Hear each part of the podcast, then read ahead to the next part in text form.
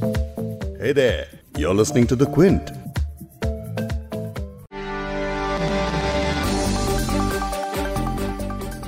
संसद का मानसून सत्र कोरोना वायरस के चलते रद्द कर दिया गया है 14 सितंबर से शुरू हुआ ये सत्र जितना छोटा था, उतना ही हंगामे भरा भी रहा।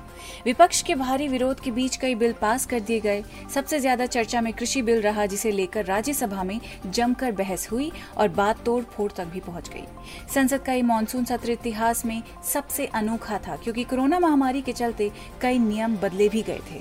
पहली बार सांसदों को बैठकर भाषण देते हुए देखा गया। इस सत्र को एक अक्टूबर तक चलना था, लेकिन इसी बीच करीब 30 से ज़्यादा सांसद कोरोना पॉजिटिव पाए गए। इसके बीच सभी दलों ने सुरक्षा को देखते हुए आठ दिन पहले ही संसद सत्र खत्म करने पर सहमति जताई। लेकिन इन दस दिनों से सत्र में कुल पच्चीस बिल पास करा दिए गए और छह नए बिलों को पेश किया गया। अब इन दस दिनों की कार्रवाई में हाई वोल्टेज ड्रामे के साथ साथ सरकार के पास आंकड़ों की कमी को भी देखा गया।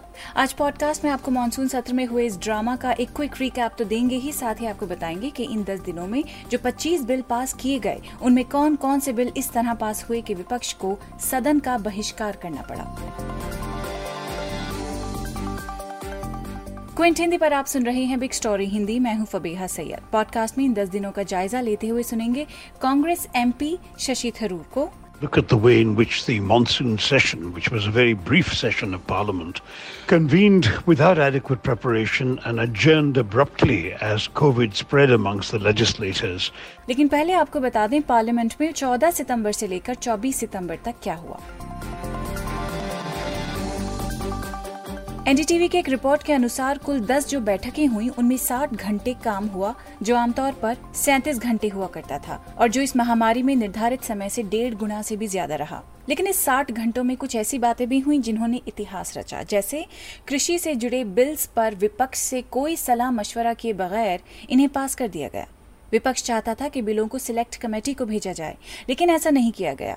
इसके अलावा संसद की टाइमिंग को लेकर भी काफ़ी हंगामा हुआ, जब कांग्रेस नेता गुलाम नबी आज़ाद ने कहा कि सदन की कार्यवाही कोरोना के कारण तय समय एक बजे के बाद ना चले, क्योंकि अपनी मर्ज़ी से सदन की कार्यवाही जारी नहीं रखी जा सकती। जब चेयर ने ये बात नहीं मानी तो विपक्षी सांसद वेल में आ गए और हंगामा किया। तृणमूल सांसद डेरेक ओब्रायन ने चेयर को रूल बुक दिखाते हुए उसे फाड़ डाला और इसके बाद उप सभापति का माइक भी तोड़ा गया। कुछ विपक्षी सांसद अधिकारियों की टेबल पर खड़े नज़र आए। राज्यसभा की कार्यवाही वापस शुरू हुई तो बिना वोटिंग के ध्वनि मत से दोनों बिल पास करा दिए गए।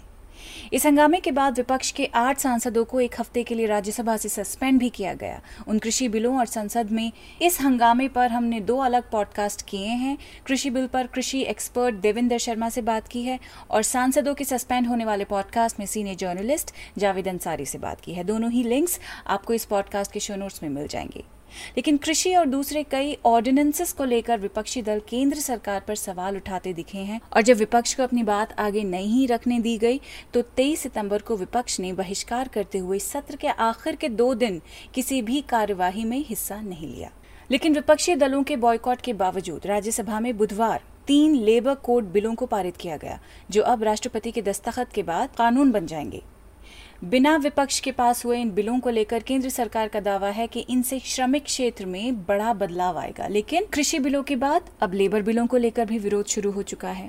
विपक्षी नेता तो इसका विरोध कर ही रहे हैं, लेकिन अब आरएसएस की संगठन भारतीय मजदूर संघ, यानी बीएमएस ने भी लेबर बिल का विरोध किया है। उन्होंने आरोप लगाया है कि सरकार ने ये तीनों बिल जल्दबाजी में पारित कराए हैं और उनकी मुख्य मांगों को सरकार ने नजरअंदाज कर दिया है। साथ ही कुछ और मजदूर संगठनों ने भी लेबर बिलों को लेकर विरोध जताया है और भारत बंद को अपना समर्थन दिया है। इस पर क्विंट के रिपोर्टर रौनक कुकड़े की रिपोर्ट आप पढ़ सकते हैं, वो भी शो नोट्स में आपके लिए टैग्ड हैं। जिस तरह संसद में सत्र में काम हुआ है, इस पर सुनिए कांग्रेस के वरिष्ठ नेता शशि थरूर क्या कहते हैं। Look at the way in which the monsoon session, which was a very brief session. Shashi Tharoor कह रहे हैं कि जिस तरह मानसून सत्र जो एक संसद का एक बहुत ही संक्षिप्त सत्र रहा पर्याप्त तैयारी के बिना पहले बुलाया गया और फिर जब कोविड फैलना शुरू हुआ और उससे एक सर्विंग मिनिस्टर की मौत हो गई तो अचानक स्थगित कर दिया गया शशि थरूर कह रहे हैं कि जब वो इसके बारे में सोचते हैं तो उन्हें इसकी प्लानिंग गलत तरीके से निर्देशित नीति बनाना और सरकार का गलत रवैया ही दिखता है। इस सबसे हमारी संसदीय लोकतंत्र की मौजूदा स्थिति का पता चलता है। साठ से ऊपर की उम्र के साथ बड़ी संख्या में एम का होना और फिर इन जोखिमों के साथ एक संसद सत्र होना अपने आप में एक विवादास्पद मुद्दा था। सरकार चाहती तो इसे आसानी से वर्चुअली भी किया जा सकता था, जैसा कि कई संसदों ने किया है। मिसाल के तौर पर हाइब्रिड तरीके से कि कुछ मेंबर्स चाहें तो पार्लियामेंट में आते और बाकी अपने घरों से ही ज्वाइन करते। लेकिन सरकार ने ऐसा ना करते हुए सेशन रखा। वो इसलिए क्योंकि उनके पास ऐसे अध्यादेश थे जिन्हें पिछले सत्र के छह महीनों के भीतर पास कराने की ज़रूरत थी। वो निश्चित रूप से राष्ट्र को दिखाना चाहते थे कि ऐसे समय में जब छात्र परीक्षा दे रहे हैं, संसद भी काम करने का एक उदाहरण स्थापित कर रही है। Parliament was also setting an example of working. अब जिस तरह मानसून सत्र में विपक्ष के बॉयकॉट के बावजूद बिल पास कराए गए, क्या उसे कहना ये ठीक होगा कि सरकार ने विपक्ष की गैर मौजूदगी का फ़ायदा उठाकर आखिरकार किया वही जो उसको करना था? The work was actually quite disappointing. It was, uh, इस पर शशि थरूर कह रहे हैं कि जो कुछ हुआ वो वास्तव में काफ़ी निराशाजनक था। ये बस कृषि और श्रम से संबंधित बिलों जैसे अहम बिलों के लिए एक तरह से रबर स्टैम्प प्रोसेस साबित हुआ। ये बिल हमारे देश के लिए बहुत ज़रूरी हैं और इन्हें ठीक से पढ़ने के लिए विपक्ष को जो नोटिस पीरियड देना ज़रूरी होता है वो भी नहीं दिया गया।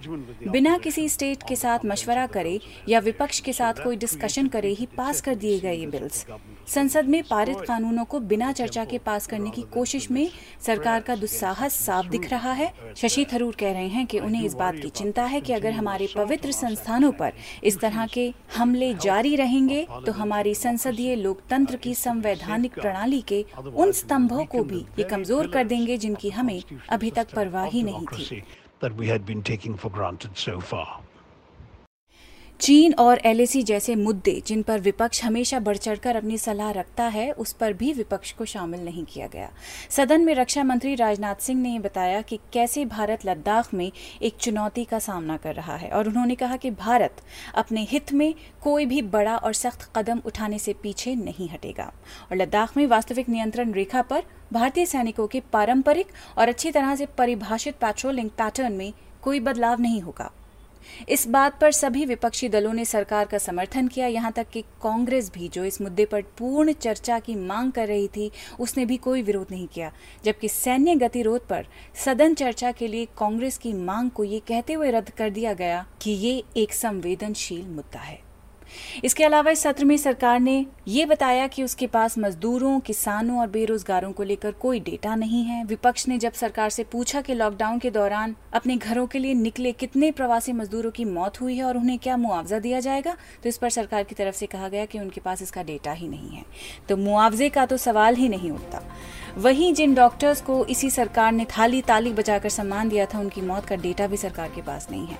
साथ ही किसान आत्महत्या, बेरोजगारी, अवैध प्रवासी जैसे कई आंकड़ों से सरकार ने साफ़ इनकार कर दिया। इसे लेकर विपक्षी नेताओं ने जमकर सरकार को घेरा था और इसे बिना डेटा वाली सरकार बताया था। अब इस पूरे सत्र से एक बात निकलकर सामने आई है कि अगर सरकार बहुमत में है तो विपक्ष संसद के भीतर भी कमज़ोर पड़ता दिखाई देता है। क्योंकि ऐसे में सरकार अपने लायक किसी भी बिल को आखिरकार पास करा ही देती है और विपक्ष विरोध करता रह जाता है, जैसे कि इस मानसून सत्र में देखने को मिला।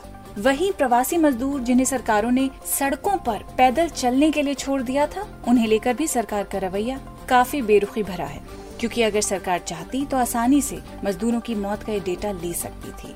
अब विपक्ष के साथ साथ आम लोगों को भी उम्मीद है कि अगले सत्र में सरकार के पास किसी तरह के तो आंकड़े होंगे। इस पॉडकास्ट के एडिटर हैं संतोष कुमार और इसे प्रोड्यूस किया है फबेहा सैयद ने। अगर आपको बिग स्टोरी हिंदी सुनना पसंद है तो क्विंट हिंदी की वेबसाइट पर लॉग ऑन कीजिए और हमारे पॉडकास्ट सेक्शन का मज़ा लीजिए।